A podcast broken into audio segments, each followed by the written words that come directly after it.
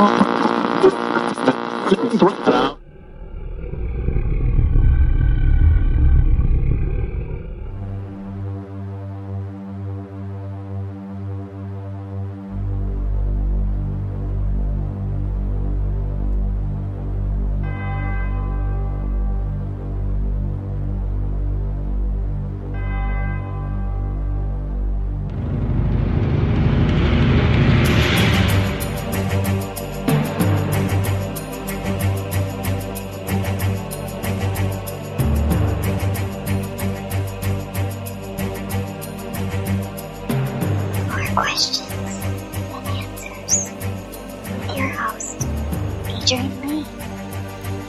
yes, indeed, there are more questions than answers. Like, why are both SpongeBob's parents round, like sea sponges, while he is square? As you can tell, we are dealing with some of the most important questions that are on everybody's lips. Perhaps his mother had an affair with a piece of toast. Hi, America. Hello, world. My name is Adrian Lee, and as you can tell, I've run out of rhetorical questions. Welcome to the show More Questions Than Answers, the only paranormal quiz show anywhere in the world. Each week, my guests and I will search the world's newspapers, websites, and TV shows just for you to bring you the very best in paranormal talk radio entertainment and enlightenment. We will then test each other's knowledge of the week's events of the mysterious, strange, supernatural, unusual, bizarre, and just plain weird. If you have just tuned in especially to hear the show, then I admire your taste. If you have just tuned in by accident, then I admire your luck.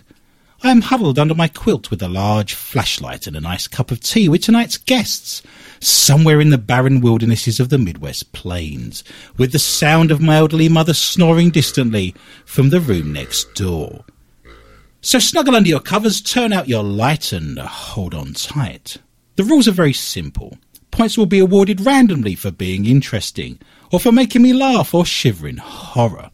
Extra points will be available for shock and awe value. To help me control my rowdy panel of recidivists and reprobates, I will employ what I have called the inappropriate bell. An example of this would be. The panel have no idea what's coming. I have no idea what stories they have for tonight's show, and we are completely live and unedited. What could possibly go wrong? So let me start by introducing tonight's guest panel. First, the mysterious and effervescent Heather Morris.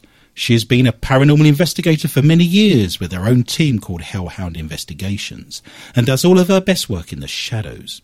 She is now one of the leading audio and EVP experts with the International Paranormal Society and brings her knowledge and research skills to tonight's show. Heather has spent all week wondering how mermaids make babies. Welcome to the show, Heather. I do wonder about that. Actually. You've not come up with any conclusions. no, not yet. I'm guessing it's in the deep end. oh, no. We also have with us the analytical and skeptical mind of Kim Gore. Kim is also a talented and valued member of the International Paranormal Society. Kim wondered all week how you would know when your bagpipes need tuning. Welcome to the show, Kim. Hello. that sounds like a really bad pickup line, doesn't it? Oi, sweetheart, my bagpipes need tuning. Did you see how uh, I went into an East London accent then? All of a sudden it was like, oh, blimey, Mary Poppins. I don't know where that comes from. I don't know either. Very strange and very bizarre. Finally, on tonight's show, I wish to introduce the calm and unflappable Greg Gore. He is married to Kim, and we shall see if this is still the case after tonight's show. Greg is a paranormal investigator and tech expert. He owns and operates more cameras and leads than the BBC outside broadcast department. He is also our sound engineer and producer. Greg sneaked into the cinema this week to see if they still show a film if nobody buys a ticket. Welcome to the show, Greg. Hello. Does anyone know the answer to that? If they do not sell a single ticket, do they still show the film? What happens? Do we know? Is there anyone out there who's running a cinema at the moment? I would think maybe because you always have latecomers. This is true, and I wondered if they're now automated, so there's no longer anyone in the projection room. They're all automated and they're all digital projectors, and it just goes off at a certain time and they're left running. I don't see why they wouldn't run them. Back in the day, of course, you had to have a projectionist there because each film would contain many reels, and you had to change the reels over to keep the film going. Or to splice it, right? Yes, absolutely. So ultimately, you know, it is. This reminds me. I did an investigation at the Mounds Theatre in St Paul, And uh, there's a projection booth there. And this theatre is an Art Deco theatre from the 1920s, early 1920s. And the lady who ran the theatre said she kept hearing the sounds of coins dropping on the floor, and there was no one there. And I ran a DVR, a digital voice recorder, doing a vigil in the projection room, and I also picked up the sound of coins dropping on the floor, and I wondered what on earth could be going on. But I did some more research, and what used to happen is the projectionist would put a coin, like a, a dime, in the reel of film towards the end, and he'd sit there having a cup of tea reading his newspaper. When the spool of film was winding through the projection, um, the projector, the coin would eventually be set free and would drop to the floor and make a noise, and then the projectionist could go and change the film and knew that he had three or four minutes to swap the reels over to keep the film going. So it's very interesting getting a residual noise of a coin dropping, not knowing why that noise was there, and then after the event doing the historical research to back that up would almost go to prove to a certain degree that paranormal activity exists because we didn't know why that was to start with, and we had to go and find it. So I found that very very interesting. But if there's no one in the film, of course, it's obviously a film by Adam Sandler, I would suggest. Oh, no. we are on series two, show 15. And before we start on things that are 15 and things that are amazing about the number 15, I just want to send a big thank you out to all of our listeners on darkmatterradio.net, going out live to the universe and beyond at 10 o'clock on a Friday night. But we have more listeners apparently. Last week we had more listeners in Denmark than we did in America and Britain. How's that even possible? How are we a hit in Denmark? Tell me how that's possible. What are we doing that makes the Danes funny? Famous, of course, for bacon and uh, Carlsberg lager, but it just makes it's amazing. You sit here in a small studio in Mountain Lake in the deepest, darkest parts of the Midwest, down in southwest Minnesota, and you get people listening. Last week, for example, there was people listening in Singapore and Malaysia and Russia and Denmark apparently had more hits for the listening of the radio show than any other country. Maybe none of them can understand English. Which is why they think it's so funny. Yeah. Perhaps on the back of the fact that no one can stand English is why America's third on the list.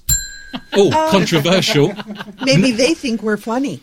Know your audience, ladies and gentlemen, would be my sound advice. So a big thank you to the Danes out there. And if you wish to listen to any of our archive shows, over the last two years, you can go to soundcloud.com and type in MQTA radio, and you can sit there and listen to them while you're in the gym or jogging or trying to avoid doing any work around the house. Now, 15, show 15, series 2. 15 is the number of the devil card in tarot. I can't put any positive spin on that. That's just not a card you want, to be honest. In the UK, a minor can be sent to prison to await trial at the age of 15, which seems a bit unfair on minors when all they do all day is dig underground, I would suggest. In Pakistan, 15 is designated as their emergency number. So, like you have 911 here and we have 999 in Britain, if you get lost in Lahore or caught in Karachi or pulled over in Peshawar, then you will be familiar and you need to know what number 15 is.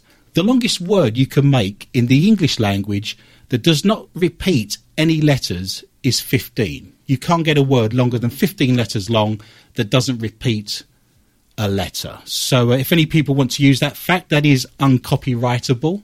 What is the word? Uncopyrightable. Kim's on minus one. It wasn't me this time. there are there are three other words and they're almost unpronounceable, but uncopyrightable was one of the four words that have fifteen in them that I can actually pronounce. So, without any further ado, we need to run into Don't, the round. Uh, hold on. Oh, we're getting carried away, are we? Yes. Don't you have some fun and exciting news? Yes, it turns out, and who knew? Um, I'm actually pregnant. So I don't know what got into me. Um, We do. I'm just slightly concerned about what the neighbours are going to say at the moment, so that's my main concern. No, this is true actually. Um, I always um, balk at the idea of bringing up my own PR on our radio show, but I did want to make our listeners aware, as Heather quite rightly jumps in and informs me. I actually have a book out uh, this week. It came out a few days ago. It is available on ebooks on Amazon at the moment. Physical copies will be available in the next couple of weeks, and I'll, I'll announce that on the show. But if people wish to go onto Amazon, I have a book out I've been working on for four years now with my publisher, Calumet Editions, and it's called How to Be a Christian Psychic.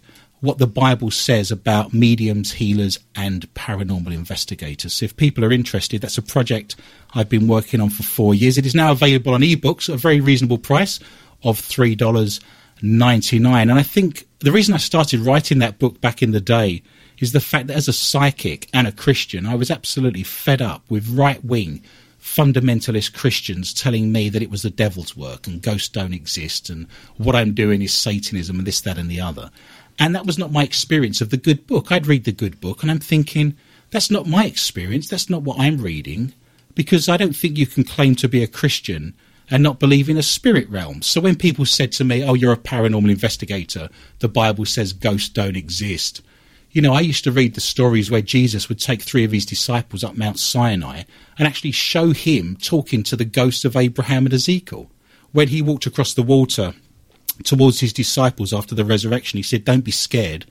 I'm not a ghost. So, out of the very lips of Jesus, he's suggesting ghosts exist. And if we use the phrase, what would Jesus do? Then Jesus talks to ghosts and he shows his disciples that it's okay to talk to ghosts. So, as a paranormal investigator, psychic, healer, and Christian, I thought from a historical perspective, this book needed to be read just so we can claim back the spiritual aspects of the Bible that everyone seems to want to throw out, I guess. Corinthians 2 1 is the place to read. Paul says in Corinthians 2 1, the good Lord bestows the gift of healing and prophecy on mankind, and it's up to mankind to go forward and heal and prophesy his fellow man.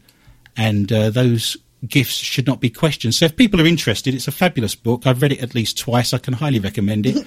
it's available currently on Amazon in ebook form at the moment, and uh, it's three ninety nine. It's called How to Be a Christian Psychic what the Bible says about mediums, healers, and paranormal investigators, and that will be advertised on all of our Facebook and multimedia sites. So thank you for bringing that, Heather, up, and uh, hopefully we'll be able to talk about that in the near future. So we run with crucifix in hand, with our Bible clutched into the round that is ghosts and hauntings. And I have a story here from Ohio. It says Ohio photographer captures ghostly figure floating outside an abandoned mall.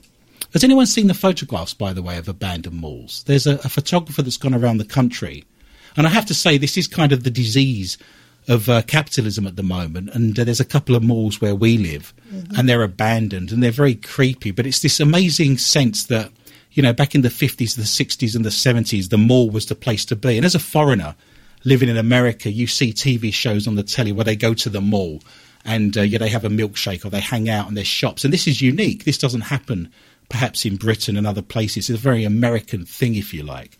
So to see the demise of those is almost like losing a piece of American culture. But there is a photographer out there that goes around taking pictures of disused malls, and you can see where the fountains have gone green, and there's weeds and plants growing up on the inside throughout the cracks. And uh, didn't they use a disused mall in a zombie film? Which was the zombie film where they're running around a disused mall, and they used it to uh, I'm, I'm, testing your knowledge and there are yeah, points at stake. I, and every I, listener to the show is currently shouting out the name of that wasn't dawn of the dead was it? It might have been yeah. Something along those lines. But i shall continue with my story. It says an amateur photographer captured something strange outside an abandoned mall in ohio recently if it was something strange outside a mall in Ohio. I'm guessing it was a smartly dressed, intelligent, employed person. Oh, oh no! oh no! Oh, Heather goes, "Oh no! We've lost the two listeners we've got in Ohio. I can only I'm, apologise." I'm starting to check them off. Keep going. I know. I'll, I'll get to Wisconsin and Iowa shortly.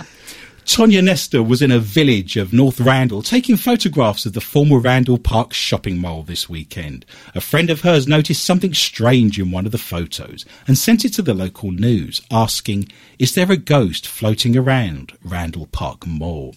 Randall Park Mall was once the largest mall in the world. I didn't realise that actually. It said it was built in 1976, was opened on the 4th of July weekend. So uh, when you're celebrating all the deaths of all the Brits and how you kicked our ass, then you obviously you were celebrating opening up a shopping mall at that particular point. I will mention, of course, that Minnesota has the biggest shopping mall in America, the Mall of America, and I took my parents there. People come from all over America and around the world to go shopping in this place. It's amazing and I took my parents there, and my parents were very impressed that around the food court they actually make the floor sticky so blind people can tell where the food is. they were quite impressed by that. But it says the mall closed its doors in March 2009 with demolition beginning in December 2014 to make way for an industrial park. When my girlfriend's cousin took the photo, nothing was there. But when we took it home and viewed the photo, we saw a ghostly figure in the corner. After the photo was posted on Twitter, many skeptics believed that the alleged spirit was nothing more than a smudge on a dirty car window. Still, other folks believe that the abandoned mall is haunted, and a few of them have even reported seeing ominous shadow figures darting around inside. Nesta thinks that the figure is an angel because angels have got nothing better to do, of course, than wander around disused shopping malls. Um, it's no surprise, is it? When I go and do my psychic work, I often find spirits hanging out on golf courses or fishing or doing a bit of gardening, the things they enjoyed doing, you know, when they were alive.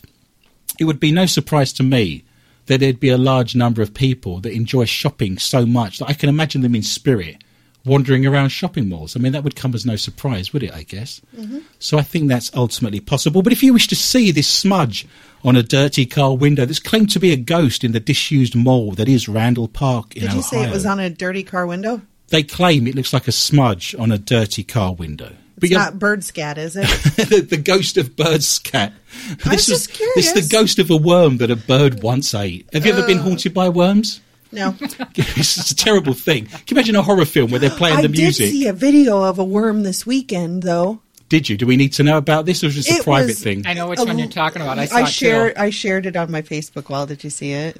No, it was. but I- it was green, That's what I thought you were going to tell. Yes, I saw it. It's disgusting. and they've never seen it before. It was a green worm-like thing, and it actually could stick out. A, I'm assuming it's its tongue. Let's That hope so. I couldn't tell if it was a tongue or if it was spitting or what. Well, but it was worms, very- worms, worms are very famous for having large tongues, of course. You often get worm tongues. You didn't pay attention to my wall, did you? No, not recently. You should go see the green worm with the tongue. If people want to see the green worm with the tongue, then Heather Morris's wall is the place to be, apparently.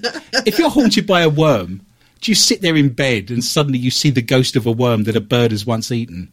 And slowly it's crawling towards you. I don't know why I'm doing the movements with my finger at the moment because all our listeners can't see this. But for the benefit of the people listening, I'm currently doing the the, the universal crawl. the universal The walk. symbolism of worm moving along ground with finger. And uh, I found that to be very useful. So can you imagine you're lying in bed and you've got like a 20 minute wait before the worm actually gets to you? Zombie worms, this is where we are. You've read the book, you've seen the film. now dig up the worms, I guess, is where we are. All the worms that you've put on a hook, Greg, in your fishing career have come back to haunt you. See how that works? How many worms do you think that would be? How many worms would you be? How many worms have you killed? Genocidal Greg of Wormage. How many? How many Probably, probably just a couple. Genocide of annelids. Greg Gore. Yes. That's how we caught all our walleye last year. No, I caught all the walleye last year. No one else caught anything, if I remember rightly. if it wasn't for me, no one would have had any dinner. I caught a northern. yes. Well, I got the biggest one. Is that right? Still Walters run leap. Run, Run leap. leap. Still Walters run leap. Because Greg very rarely says anything. He's like a guru, mystically sitting in the corner, and apparently he's got the biggest one. And I'm not in a position to argue because Minnesota's very cold. Heather, what have you got for me tonight in the round of worms and Greg's appendage?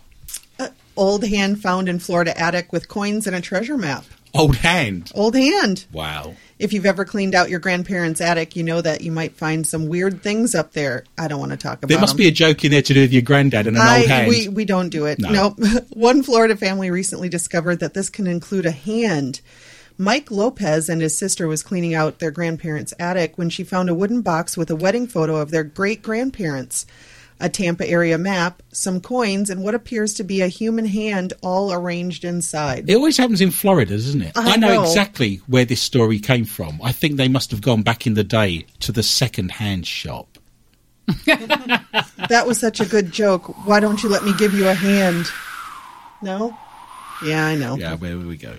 The map bears the word Gaspar, and Lopez told WFLA that he thinks it may be connected to the legend of the 18th and early 19th century Florida pirate Jose Gaspar. Never heard of him. Sorry.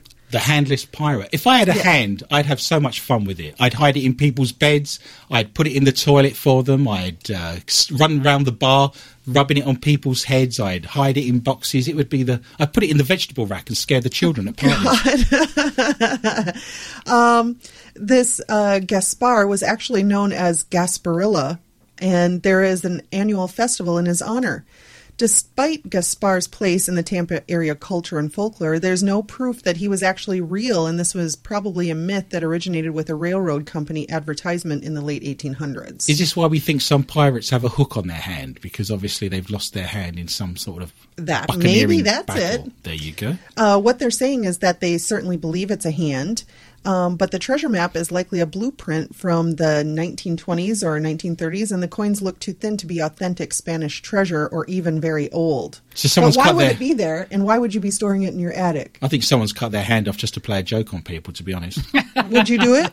no, I wouldn't, because I wouldn't be able to operate my digital watch anymore, and that would be the worst thing that could ever happen to me.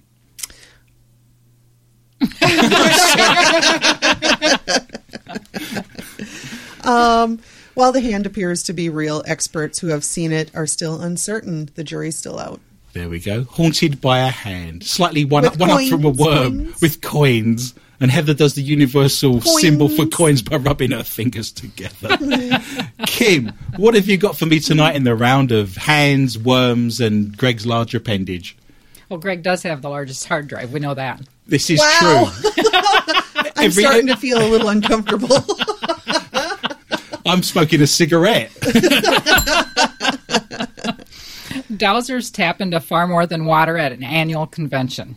This is in Lyndonville, Vermont. Some journey here to learn an ancient practice, others to hone their skills. Many return year after year. More than 300 people, a few from as far away as the United Kingdom, attended the American Society of Dowsers 55th Annual Convention and Expo. it's been going on for 55 years. I was surprised at that too. If you've only got one hand, your dowsing days are over, aren't they, to a degree? So Oh, I'm yeah. saying. You're only going to Yeah. get half the clue come through. That's That's what true. I'm suggesting. Yeah. So we never thought of this, did we? It's like when you lose a big toe, you could never wear a sandal, thonged sandal again, and that would be a concern. But if you've got one hand, your dowsing days are over. I'm getting depressed. I'm really worried now. Concerned. Hmm. They must all have two hands, I'm suggesting. I would suppose so. Okay. How do they wear handcuffs? Oh, but you could use a, Don't go there. Let me just put that in place. a pendulum. There you go. How's your pendulum? Do continue. Practitioners use metal rods, forked sticks, and pendulums, and what they say is they're subconscious to tap into a universal natural knowledge to find water or minerals underground or lost objects like a set of keys. Scientists who have studied dowsing say it is no more reliable than guessing, and that dowsers subconsciously move divining rods in response to their surroundings rather than drawn by a mystical force. Hmm. Donna Rizzo, a groundwater hydrologist and professor of civil and environmental engineering at the University of Vermont, said dowsers may be unca- unconsciously using factors such as topography, temperature, and vegetation to locate groundwater. She says, I'm always looking for why there would be a physics based reason for why this would happen, and honestly, I can't come up with one, she said, although she's curious about the practice. Well, dowsing's been around for very for centuries. They used to find water using twigs and the like back in the day, and uh, to drill wells and the like. That's been going for a very, very long time, almost back to medieval periods. I would suggest that's in Vermont. Did you say? Yes. Yep. I was in a bank once, and I'm always in line at the bank because whichever line you get in, of course, isn't going to go down. I often find myself, you know, in a bank line, and there's a guy in front of me with a wheelbarrow that's just come from the penny arcade. But I was in line at a bank, and a guy behind me started a conversation with me when he heard my accent, and I asked him where he was from, and he said he was from Vermont. And uh, being foreign, I said, "Well, what's Vermont famous for then? What would what could you tell me about Vermont that I wouldn't know, or something I could remember?" And he turned around and said, "The best cheddar cheese in the world comes from Vermont." And I said, "No, I think you'll find the best cheddar cheese in the world comes from Cheddar, and uh, which is in Somerset in Britain." And we argued the point, and uh, I had to beat him down with a large stick until he pleaded. Um, otherwise, is where we are. Talking of cheese, I was really shocked this week when we was going around the supermarket and I saw that there was Chihuahua cheese. I found that remarkable. I was almost on the phone to PETA. I couldn't believe it. Is there small children around the world milking Chihuahuas in battery cages? How much milk would you get from a Chihuahua? Anyway, I was informed by PETA that actually Chihuahua cheese comes from Chihuahua in Mexico and isn't actually made from the milk of Chihuahuas. I didn't know. Who knew? I'm learning stuff all the time. Why? There are more questions than answers. I'm going back to Florida Great. because we're very rarely away from Florida, are When we? When are we going to start that Florida category? Uh, we're going to have a and the last round of the evening is stuff that's going on in Florida. That's right. Florida woman who allegedly bit wheelchair bound man in vampire attack now accused of stabbing boyfriend with scissors. I like these really short, sharp, snappy headlines you get in the newspapers in Florida. A northern Florida woman who once allegedly called herself a vampire before chomping on an elderly man's face is oh. now accused of stabbing and cutting her boyfriend with scissors, according to police. This normally sounds like the woman I end up dating, to be honest. Escambia County Sheriff deputies arrested Josephine Smith, 26, of Pensacola, on Tuesday afternoon after she allegedly attacked her boyfriend, El Wynn, during an alcohol fueled argument, said Sergeant Andrew Hobbs. Smith tried to kick out the windows of the police cruiser and started babbling about the bloodthirsty mythical creatures again, en route to being booked, Hobbs said. Wynne said that she was very angry about being unemployed and had been using the pair of scissors to modify clothing before she turned against him. He told the TV station that he didn't want to press charges against Smith, who he said was simply mentally ill and is the sweetest person I've ever met. Don't worry about the 33 bodies you've just found in the backyard. I'm simply mentally ill. And very sweet, apparently. Absolutely. He was great with the kids as well, and he was always a very quiet man. I can't believe he walked around the house in other people's skin faces. State law, however, dictates that aggressors in domestic abuse incidents must be arrested, regardless of the victim's wishes, Hobbs said. Smith is currently incarcerated on felony aggravated battery charges, according to the county inmate records. She previously served six months after she allegedly assaulted a wheelchair bound man. If she was found guilty, it's no longer allegedly assaulted. It is assaulted, isn't it? Yep. A wheelchair bound man in St. Petersburg in 2011. Milton Smith, 69, allegedly she tore off part of his face and lips with her teeth after proclaiming herself a vampire on the porch of an abandoned Hooters restaurant. Things you never ever thought you would say live on air. Let me just What, read- abandoned Hooters? That's right, abandoned Hooters. Um, things you never thought you'd say live on air. She tore off the part of his face, proclaiming to be a vampire in an abandoned Hooters. Unbelievable. Police found her at the scene half naked and coated in blood. According to the paper, she professed to not remember anything. Tales of Florida. Heather, you have one more story. You're crowbarring into the round of I am. ghosts, hauntings, vampires, and mythical worms. And now I'm going to bring in a fortune teller. You're going to do fortune telling, are you? You're going to be a tall, dark stranger, go on a journey, and be lucky You're with going the to love number this one. eight. You're going to love him. Okay, Her. I'm, I'm, I'm ready her. to go. I'm poised and ready to go. New York man says the fortune teller scammed him out of seven hundred thousand dollars. Seven hundred thousand Yes. dollars. Yes. that's almost three pounds. So the, the exchange rate's not great at the moment. I have to tell you that. A New York man who sought help from a fortune teller to fix a romantic relationship says she scammed him out of more than $700,000. Now the allegations have the Manhattan psychic Priscilla Del Maro and another pers- person facing charges of grand larceny. Priscilla. Priscilla, Never date hairdressers, strippers, and women called Priscilla. apparently. Okay. Well, he didn't date her, he just gave her money. Uh, well, it needs to be avoided then, I would suggest. Okay, don't give her money either. No. The 32 year old Brooklyn man told police he consulted Del Maro in August of 2013, who told him that evil spirits were keeping him from a woman he claimed to love and wanted to be with, who did not share his same affections. so I'm going to force her to like me by doing spells. Uh, getting a psychic to help. What could be more Christian and philanthropic than forcing someone to like you against their will? I know. In a statement he and a private investigator presented to detectives last month, the man said that the 26 year old psychic told him that he and the woman, Michelle, were twin flames being kept apart by negativity. Del Maro told him spirits talked to her, so he made multiple payments to her over 20 months. If he's paid her seven hundred thousand dollars, he's only got himself to blame. I mean, Would you like to hear how he spent some of this? absolutely. Okay, according to the man, those payments included $80,000 Okay. for an 80 mile bridge she said would trap evil spirits into another realm for him. hmm And then a $30,000 Rolex she claimed would cleanse the sins of his past. Greg, I, I can see me getting the sins of my past cleansed if you buy me a Maserati in bright yellow, if that helps. it's Not going to happen. and then uh, forty thousand and sixty-four dollars for a Tiffany diamond ring to protect his energy. Wow. is what she got, along with other payments totaling as much as forty thousand dollars.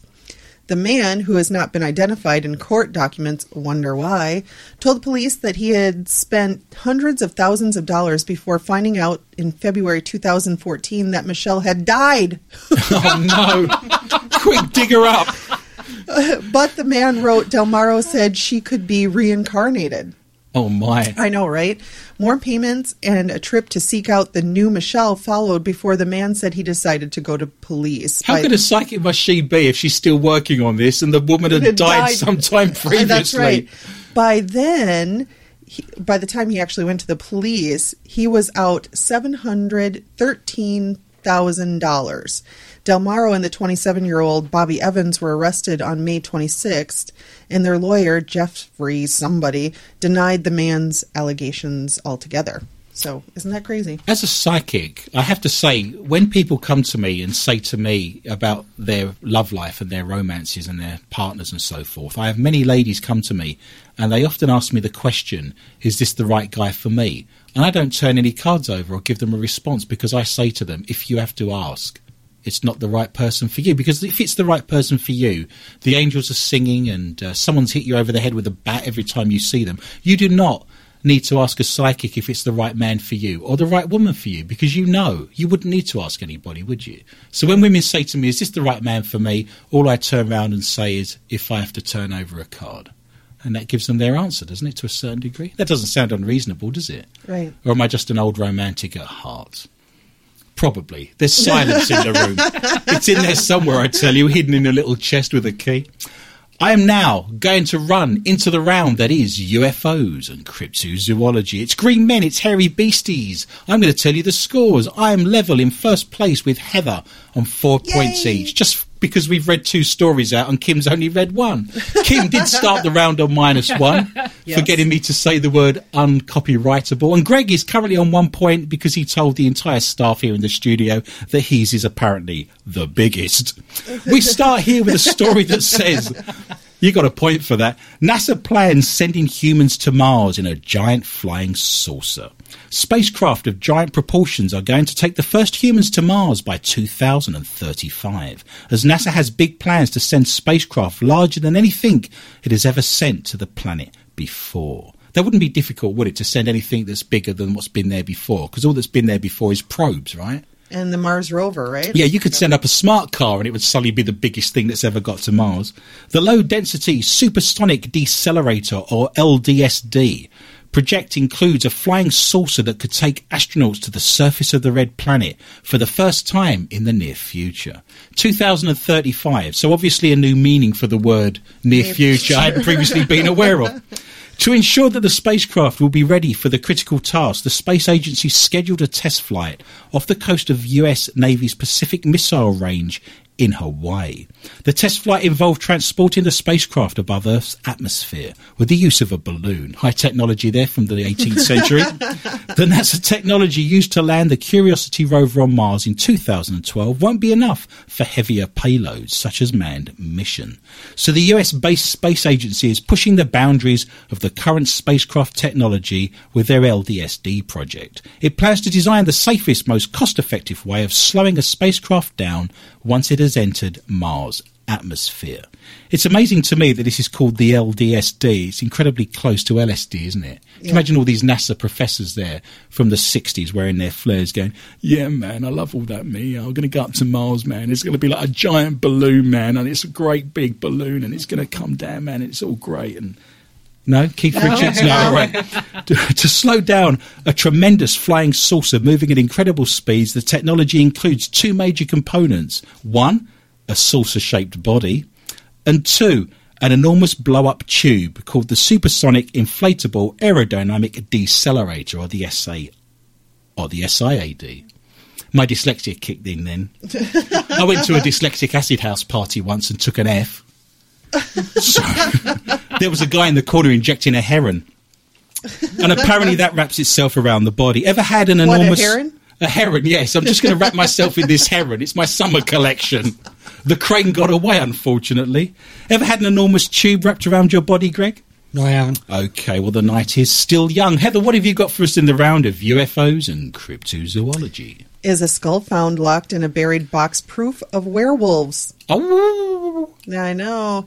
A farmer says he told he was told that he may turn into a werewolf amid claims he unearthed this creepy skull of one of the mythical monsters buried in a locked box. you ever dug up a box and a skull and got hairy in the night?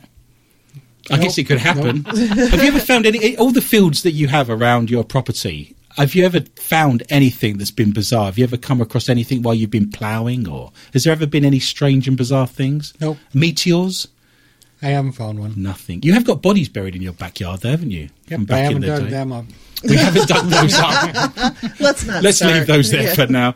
I will. I will say in Greg's defence, we haven't got random bodies buried in the backyard. This is back in the pioneer days when bodies would die in a family out on farms, and uh, it was advised back in the period not to bring bodies into the town if they'd died from diphtheria and the like, because they didn't want to contaminate. Influenza outbreak. Absolutely, yeah, the Spanish flu of uh, 18, 1918, 1920. So this isn't uncommon. And uh, very recently, I was going for a rock pile in the woods at the back of my house and actually found a couple of gravestones.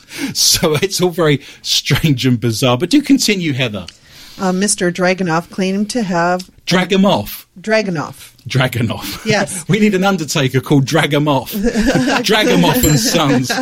claimed to have unearthed the chained box while plowing a field in a small village of Novoselo in Macedonia. Inside, Bulgarian born Mr. Dragonov claimed to have found the strange werewolf like skull. Balkan folklore states werewolves, shape shifting wolf like creatures, should be disposed of by decapitation and burning of the body following an exorcism. I thought they were supposed to be shot with the silver bullet. Um, on the back of the fact they don't really exist, I think you can say anything, to be honest. But yes, How do you know they don't exist? This is true. This is more questions than answers. That's right. So werewolves in Macedonia could, in theory, exist. I hear what you're yeah, saying. yeah. yeah. Neighbors in the village have warned him that he may have released the spirit of the mythical beast and risked turning into one himself. Did you know that? This is not good news, is it? Not for Mr. Dragonoff, who if he's turning it- into a werewolf, how will he be able to get anywhere? Because he's not going to be able to pass a lamppost, is he? It's going to take him ages to get up Main Street. Do you see what I'm saying? he's going to be sniffing and weeing on everything. Well, what they're saying is that he will be reborn as a werewolf. If that is now my fate, so be it. What's done is done. The skull is allegedly wolf like, but with an enlarged cranium found only in primates such as humans, gorillas, and monkeys. And people from Wisconsin. I knew it Have did. enlarged craniums? I think you're mistaken. I couldn't possibly comment. We've lost our one listener. oh, no. Thanks for listening, Scott. It's been good. Many people suspect Mr. Dragonoff's find was, in fact, a hoax. And amid claims, the wooden box he allegedly found it in did not appear to be as rotten as they would have expected it to be had it not been buried in mud for any length of time. And the straw inside the box appeared to be fresh. Others felt it was a genuine baboon skull that was used or even an artificial one. So, but why would a baboon skull be in Mas- where was it? Macedonia. Macedonia. yeah. I've been to Macedonia. Alexander the Great came from Macedonia. I flew on Macedonian Airlines, and this is the kind of airline you go on where there's chickens running up and down the aisle, and they run out of seats, so there's actually people standing up like they're on a bus. And when they came around, you know, they give you pretzels and peanuts. They had nothing. So we got little toys that you'd get out of a cornflake packet. It was incredible. The stewardesses were bigger than me. They had tattoos and arms like Popeye. If there was a fire or something happening, they'd be throwing people out. It was a remarkable journey. I shall blog about it one day once I've got past my therapy. But Macedonian Airlines, fantastic. I didn't realise they still flew Dakotas. What do I know? Fabulous story. You're now on a resplendently six points. Kim, what have you got for me in the round of UFOs and cryptozoology? Michigan police look for horse killing Sasquatch or big cat. Wow. Horse killing. Yep. Uh, police and wildlife officials in Sanilac County, Michigan, are warning residents to lock up their pets and livestock and keep their children indoors until they determine what kind of large creature or animal killed a 1,200 pound horse in broad daylight. Wow. That's a huge horse, isn't it? It is a large one, yes. Can't deny it. Uh, in this part of Michigan known as the Thumb, locals fear the killer could be anything from a coyote to a cougar to a Sasquatch. The killing occurred on Sunday in a rural area of Sanilac County, a mere 80 miles north of Detroit. The location is called the Thumb because it is on the peninsula protruding into Lake Huron that looks like the thumb of a mitten when you look at a map of the lower peninsula of Michigan. Sanilac County Animal Control Officer Jim Matson investigated the report of a horse being bitten and bleeding to near death. The owners were in their house, heard commotion, went outside, and the horse was bleeding badly from the rear hoof. No other animal was seen. Sergeant Darren Simon of the Sanilac County Sheriff's Office issued the warning to keep animals and children inside. He suggested the killer was larger than a small animal and possibly a coyote. Local, local residents, though, aren't so sure. Social media sites recorded fears of cougars, Sasquatch, and other creatures, both real and rumored. There have been numerous sightings of cougars in Michigan's Upper Peninsula and a few in the Lower Peninsula. Michigan is also a hotbed for Bigfoot sightings. In 1993, there were footprints found in Sanilac County, a sighting of three in a cornfield there, and a report by two witnesses of a woman being picked up and dropped off by a Bigfoot she accidentally bumped into. Accidentally. No, that was at a bar after Yeah. one o'clock in the morning. Uh, was the Sanilac County horse attacked by a Bigfoot, an alien big cat, dog man? As of this writing, no one has seen any, and the case is still open. The horse farm has the rest of its horses locked up, and children are still afraid to go out because, as Animal Control Officer Jim Matson puts it, there's a possibility that there's something out there. it would have to be a very large animal to bring down a horse, especially a horse of that size. I'm no expert on uh, mammals of Central and uh, Northern America, but do not coyotes hunt in packs, or do they hunt individually? I thought wolves and, and coyotes hunted in packs, didn't they? I think they do. So it'd be unusual to just have one attack and one bite, wouldn't it? Unless there was a lone kind of alpha wolf or alpha male coyote that was kind of working around on its own. I know cougars, cats, for example. Um, lions are very unusual for having a pride and having a group of cats together. I know that tigers and uh, cougars would work on their own and would only come together for mating purposes, but that sounds very strange. You're looking at me as if you've got something to add to that, Heather, and your I got nothing. I, have- I well, I know that we've had a cougar around here, but it didn't kill anything that I know of.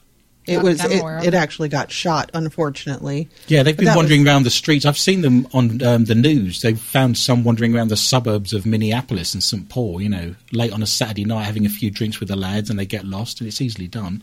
You're yeah, terrible. it's very bizarre. There's all kinds of things Why in are you country. keeping track of that? That's There's what I want. I, I just everything in Britain is small, innocuous, and brown and fluffy. We have like you know Moles and squirrels and sweet little animals. Everything over here, there's things I've never come across before. There's like mosquitoes the size of dogs with switchblades and tattoos. We've had fun stories. And what about the There's flesh-eating squirrels I know. had? you have ticks in this country. There's- Oh, I've never God, seen them before. There's Blech. things when you go swimming in the lake that climb up your bottom and hold all night parties and keep you awake. And they're called jiggers. And I'm sure people are making this up. They don't exist. And I trod on a bull snake this week. I was Oh, walking through the prairie. And I tread on a snake that's like five foot long. I've never seen such things. It's dangerous out there, I tell you. You're better off staying indoors and eating Doritos and playing Xbox. I have one story left for the round of UFOs, ticks, and animals that climb up your bottom and have all night parties. It says, Are mysterious orbs visiting religious buildings across the globe? UFOs, ghosts, or angels? A bizarre floating light which shows aliens or ghosts was caught on camera at a synagogue just days after a similar sighting at a Buddhist temple. Jewish rabbi Michael Oshie was so baffled by the orb seen on security cameras that he posted it on Facebook for help solving the mystery. The light appeared around 4am and hovered in the car park for just about 20 seconds before disappearing. He posted alongside the video, Watch carefully what visited our synagogue today at 4 in the morning. The sighting happened at the new synagogue in southeast Ukraine and got UFOs and alien believers in a flurry of excitement. One woman responded and said it looked extraterrestrial or paranormal. She wrote, But why would ghosts or aliens be visiting this place? I have no idea. But some had explanations, including Mr. Garber, who wrote, Infrared light can blind the cameras. It was someone with an infrared flashlight. So aliens either celebrating the Jewish religion or it's the ghost of Woody Allen's career. And if people wish to see the stories from tonight, see the photographs, the videos, and much, much more, if you go to our Facebook site, More Questions Than Answers with Adrian Lee, you can see all of tonight's stories in glorious Technicolor. Stay with me for more of the same ghostly news after these short messages from our sponsors. The Lakes Area Paranormal Interest Group meets my Bumfley to discuss all things paranormal. I can't say that properly anymore. It, it, should be bi monthly, but it sounds much better when I say my Bumfley. The group's primary focus is on the topic of UFOs, but they also delve into alien abductions, ghostly hands, cryptozoology, zombie worms, Bigfoot crop circles, and bird scat that looks like ghosts. Come with an open mind and be prepared to discover the who, what, when, where, why, and how of these phenomena. Meetings are from 7 to 9 p.m. Central Time in the banquet room of the American Legion Club in Waite Park, Minnesota. For more information, visit their website lapig.org. For people who believe that standing in a cold, dark basement in the middle of the night waiting for a horse to be killed is perfectly normal. And I just want to add, if you go to their website, this is the Lakes Area Paranormal Interest Group, and they have a fabulous Paracon coming up in the second week of July.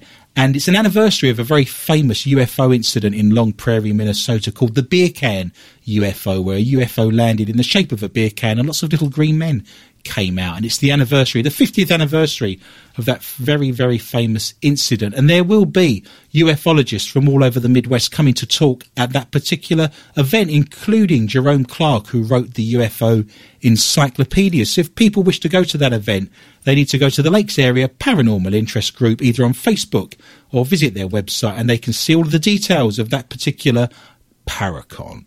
The Minnesota chapter of the Mutual UFO Network, MUFON, meets the second Saturday of every month in the New Brighton Community Centre, New Brighton, Minnesota. Meetings are from 2 to 5 p.m. Central and include investigation reports, open mic, book reviews, videos, and guest speakers. Anyone with an interest in UFOs is welcome to attend. For anyone who's experienced a UFO sighting or wishes to go to Mars on a long project, this is the place to be. Meeting agendas, driving directions, and tons of UFO information can be found at mnmufon.org. If you or your business would like to sponsor the show and contribute to the beast that is more questions than answers, you are more than welcome to contact me. In the lyrics and the words of the reggae legend that is Johnny Nash, there are indeed more questions than answers. And the more I find out, the less I know, which means we are probably less intelligent than when the show started. I am your host, Adrian Lee, famous for being banned in Lithuania and having the greatest number of listeners in the country of Denmark. If you have just joined me, then where have you been? And what could have been more important? If you have stayed with me, then let me raise your spirits further by saying that we still have 50% of the show to still to go. Hurrah and a happy dance all around the bedroom. Remember, you can contact the show at any time via our Facebook site, More Questions Than Answers with Adrian Lee. All of tonight's stories and much, much more can be found in glorious detail, including all the photographs, videos that accompany our stories. You can also write to me and send me your stories at mqta at rocketmail.com com and my Twitter account is Adrian underscore Lee underscore tips and we currently have 55,000 followers on there so a big thank you to all of those that participate on that particular social media site. I now have been handed a fresh cup of tea and the promise of cookies. I have fresh flashlight batteries and my mother is still snoring from the room next door. Unfortunately, but we shall carry on regardless. We now move into the round that is strange and bizarre. Heather and myself are tied on six points each for the lead. Kim is now on a resplendent three, and Greg is still bringing up the rear on one solitary point. Heather, what have you got for me in the round of strange and bizarre? A Chinese actor is sued for staring too intensely from a TV at a viewer. Wow. Look into the eyes, not around the eyes. Look into the eyes. You're feeling sleepy. A Chinese man is trying to sue superstar actor Zhao Wei for staring at him too intensely through his TV set, causing spiritual damage. Have you ever had spiritual damage? Not through a TV screen. I did go on a camping holiday in Innsbruck in Austria once, but we haven't got time for that story. The man said the damage occurred while during the primetime show Tiger Mom. Have you ever strained yourself while watching a TV screen, Greg? Nope. Greg's on two points. Zhao Wei, one of China's most famous actors. That's not Rennie Wei, is it? No. The Chinese version. No. Bridget, Bridget Jones' Diary. Oh, you're terrible. There goes all the rest of the listeners. Stars in the hit If drama I alienate about... two thirds of the world's population, what could possibly go wrong? Oh, boy.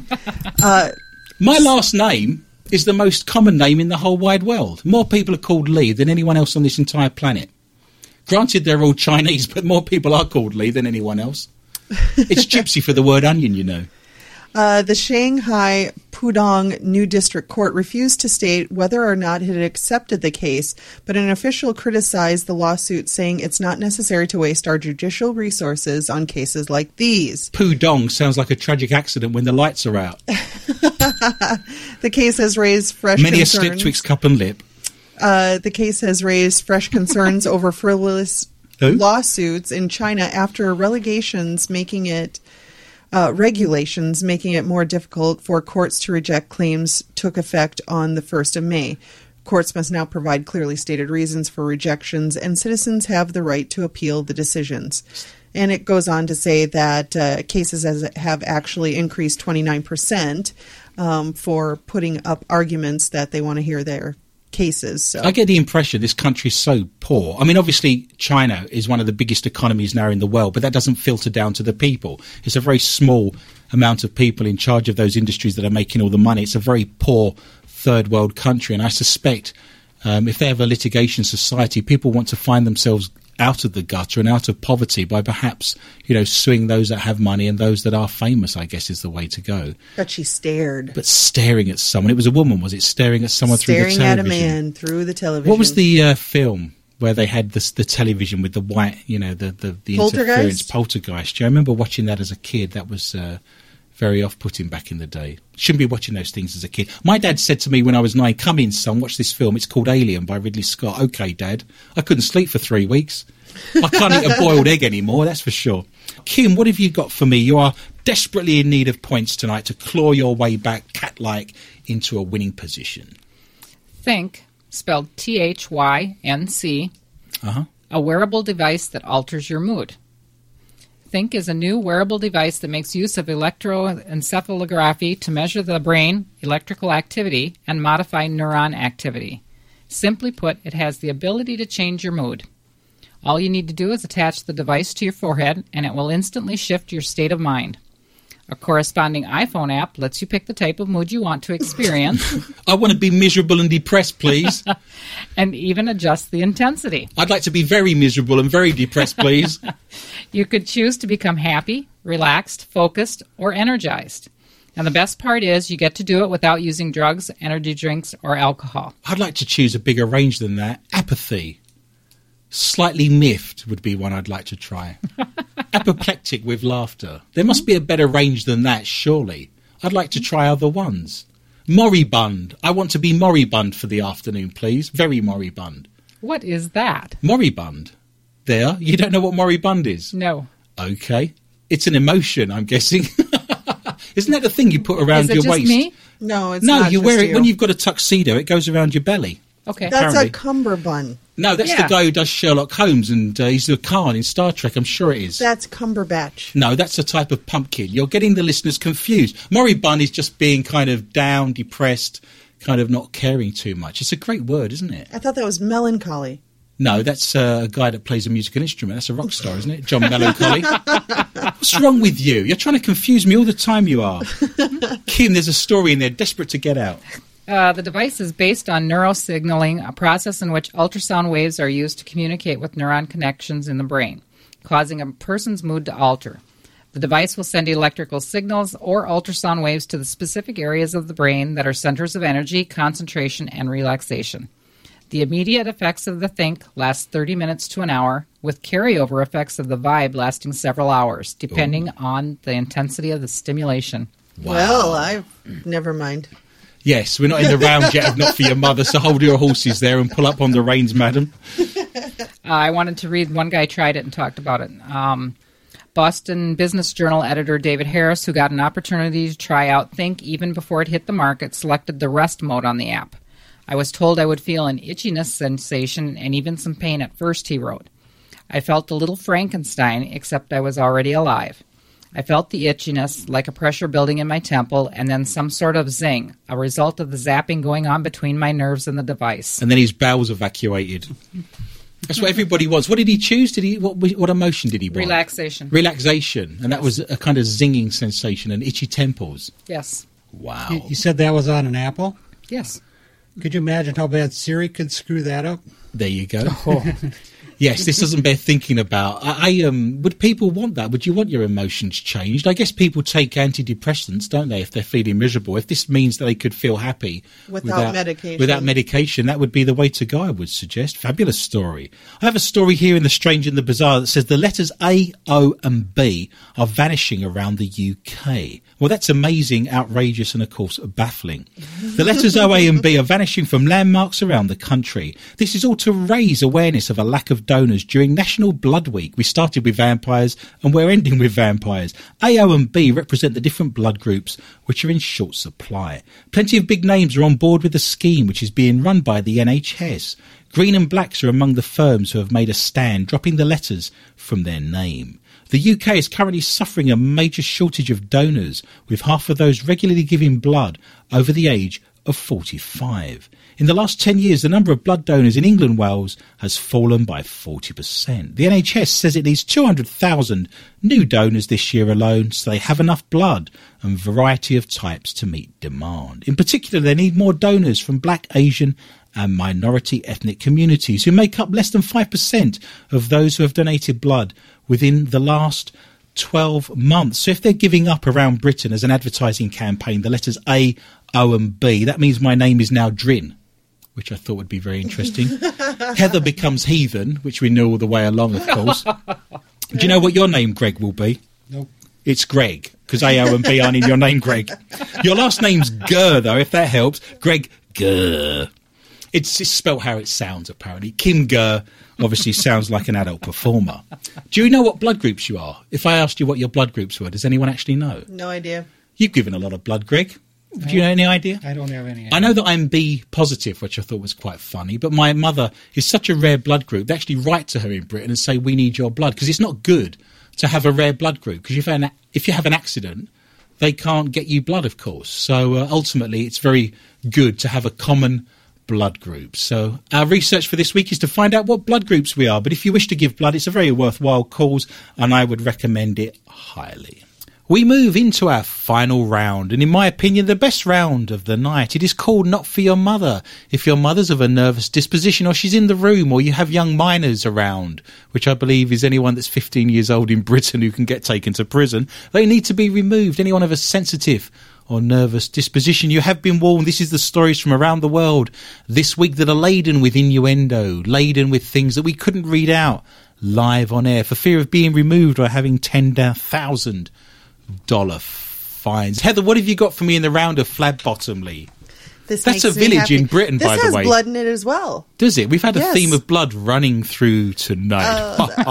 Uh, I heard it snap, and Oh, there no. was blood everywhere. That's not good news. Man fractures his penis having Oh, sex with his girlfriend. gee. That's wow. I'm going to go into detail. What Can't if they wait, just broke off the first eight inches? A romantic night in with his girlfriend went badly wrong for one enthusiastic lover when he uh! fractured his penis having sex. Oh no. Alan Park revealed, I've never known pain like it before. No. Did he- they did they put a splint on it? I was going to say you can point round corners It- now. there, there's some funny parts now. He's using it as a divining rod and he's found water in his garden. The, Can you imagine wandering around the yard naked using it as a divining rod? If it pulls to the uh, left, you know, you're you gonna you're gonna love this. Hold on. I'm, I'm I'm not loving it. It's causing me issue actually. Greg's crossed his legs. the Donegal lad said that he had to be rushed to the hospital after the agonizing accident in which he actually heard his penis snap Can you take away the sex with his girlfriend. Can you take away the pain but keep the swelling?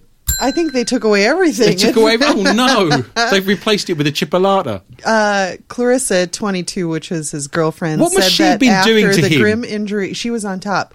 That after the grim injury, it was a while before he could even play with himself again. He was in that much pain. God, what would you do, Greg, if we took all your major hobbies and interests away? Do you know this gentleman, Alan, who was bedbound for two months afterwards? I bet he's sleeping on his back. He was a jumping around with the pain. Alan said, We were just having sex. I was on the bottom and Clarissa was on top. All of a sudden, I heard something snap. oh, I've never known pain like this before. It was absolutely excruciating. is that you or me? Oh. what was she doing? What's this woman's name again? Where can we find her? Clarissa. Clarissa. Yes. Clarissa, the penis snapper from Donegal. Sounds like a wrestling move. Clarissa was trying to calm me down because I was jumping around. It was the worst pain I've ever experienced. I, I notice he brings this up over and over again. Well, he can't bring anything up anymore. We went to Letterkenny General Hospital, and the doctors there said it was the first time they'd ever seen anything like it. It's not No good news. kidding. It's not good news, is it, when you're dragged into ER and the doctor says, We've never seen anything like this before. That's what you want to hear, isn't it? They actually sent him to Galway, where he was told his penis was fractured. There's It's not no got a bone in it. How can you that, fracture it? There's no bone in there, It's like a but badger. I was still told it was a fracture. There was blood everywhere. I couldn't control it. So not.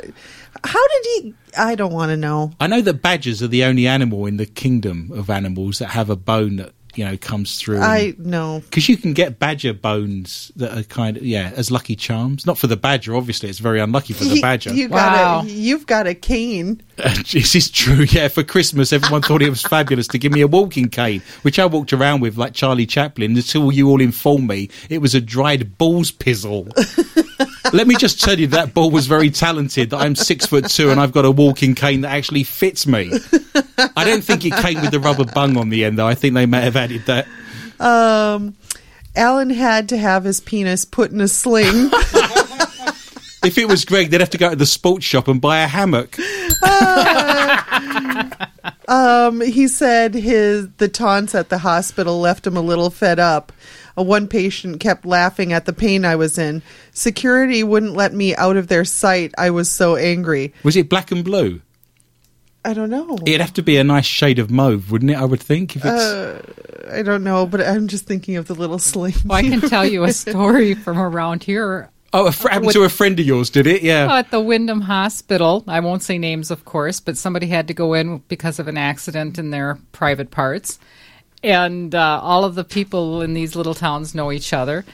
And he's in the emergency room, and one nurse to another kept saying, You got to come in here and see this. So all of these nurses in the entire hospital, whoever was working that night, went in and looked at him. Jesus. Was he sedated or did he just flash it for him? Uh, he wasn't sedated, no. Look, it's the last turkey in the butcher's at Christmas. Oh, Controversial. I have a story on a similar line, actually. It says English resort sees crime fall after Mankini clamped down. It was one small ban for Mankinis, one giant step for English seaside resort towns. Officials in Newquay say crime has fallen since they cracked down on stag parties, with revellers wearing the revealing one piece garments. You don't call it stag parties here, do you? You call it bachelor parties or Yeah, bachelor, bachelor parties. parties. The town in southwest England is a haven for surfers and also attracts large numbers of young partygoers. After two teenagers fell from the cliffs to their death in 2009, residents protested about the excessive partying. Police clamped down on antisocial behaviour, including public drunkenness and the wearing of inappropriate clothing, including the sling style men's swimsuits made notorious by comic character Borat, which one senior police officer called revolting. Dang, we missed your birthday. We could have got you one. It's a nice, it's a sexy time, you know. Police said Thursday, that was Italian apparently. Police said Thursday that reported cases of antisocial behaviour had nearly halved since 2009 2010. So they're suggesting that since they banned inappropriate clothing and mankinis, crime and antisocial behaviour has halved in this town in Cornwall. And crime fell from 1,800 to 23 incidents in 2012 2013 to 1,624 incidents in 2014 to 15. Police Inspector Dave Meredith said the town has seen a miraculous improvement. Who knew? Newquay Mayor Dave Sleeman said the town was unrecognisable from a few years ago, when you couldn't walk the streets on a Saturday night without seeing someone wearing a mankini or what have you. It's seeing their what have you actually that worries me. But now they're not allowed in Newquay. The police will tell them to go home and get changed if they see them wearing one. And the guest houses and campsites are pretty good at warning their guests about what's acceptable. I think we have turned a corner. That man who fractured his bits would actually be able to turn the corner and have a wee, I suspect. The days of turning a blind eye have now gone, apparently.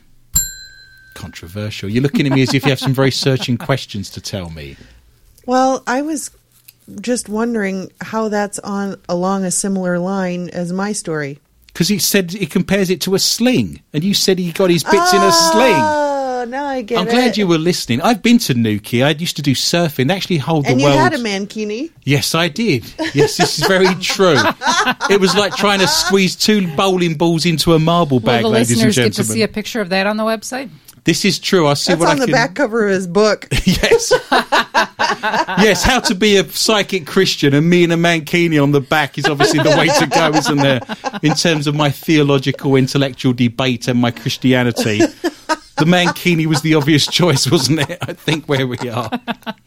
I've been to Newquay on a Saturday night. I used to surf there. They hold the world championships for surfing in Newquay in Cornwall, and it was like a Wild West town. I feared for my life. It's the sort of place where people are going through windows and there's gunfights, and it was a very scary place to be. So I'm not surprised they've clamped down on this because every teenager who saves up their money and wants to go away, it's like the spring break that you have over here when kids go away and you see those films, you know, made about teenagers you know, and those comedies that you have on the spring. Everything happened on the spring break um, is where we are. But I did avoid that town at all costs when I used to surf. It is a particularly bad place, but apparently they've cleaned up their act, and one of those things was to avoid the mankini. Kim, what have you got for me in the round of not for your mother? Small penis competition desperately hunting for world's tiniest manhood. I know where it can be found. Oh no, leave, leave Greg alone. He's been well behaved all. T- How is your ex? Uh, you're on it. Controversial. You wasn't. wow. Contestants will strip off to display their genitals through evening wear and swimsuits at the annual Evening competition. wear. What evening wear has a hole in it where your twig and berries and your gentleman's baubles hang out? I don't know. Who would be entered for this? Who's going to be entered? No, I won't. Y- y- Would you volunteer? Did you want to be in the competition? Is I don't think. I don't think I qualify, Kim. To be perfectly honest. The owner of the smallest penis will win, uh, rounding right about five hundred dollars. A That's crown, it? a crown, and a sash at the competition in New York. I wonder how big the sash will be. I bet it's bigger. Small. Small. But just weeks before the contest, organizers at the Kings County Saloon are struggling to find entrants and have put out a call for exemplary small penises from around the world. They've opened up a website which lets anyone nominate their friends for the honor, and video submissions will be accepted. Video submissions. This is outrageous. Earlier this year, a party celebrating those with smaller than average members was held in the UK. Didn't we do a story on that one? We did. Yeah, three, with poetry. Yes, and- three Yeah. people turned up and they were American. The Facebook event for the Big Small Penis Party The was big small penis party. was shared PSP for thousands short. of times. Oh. Yes.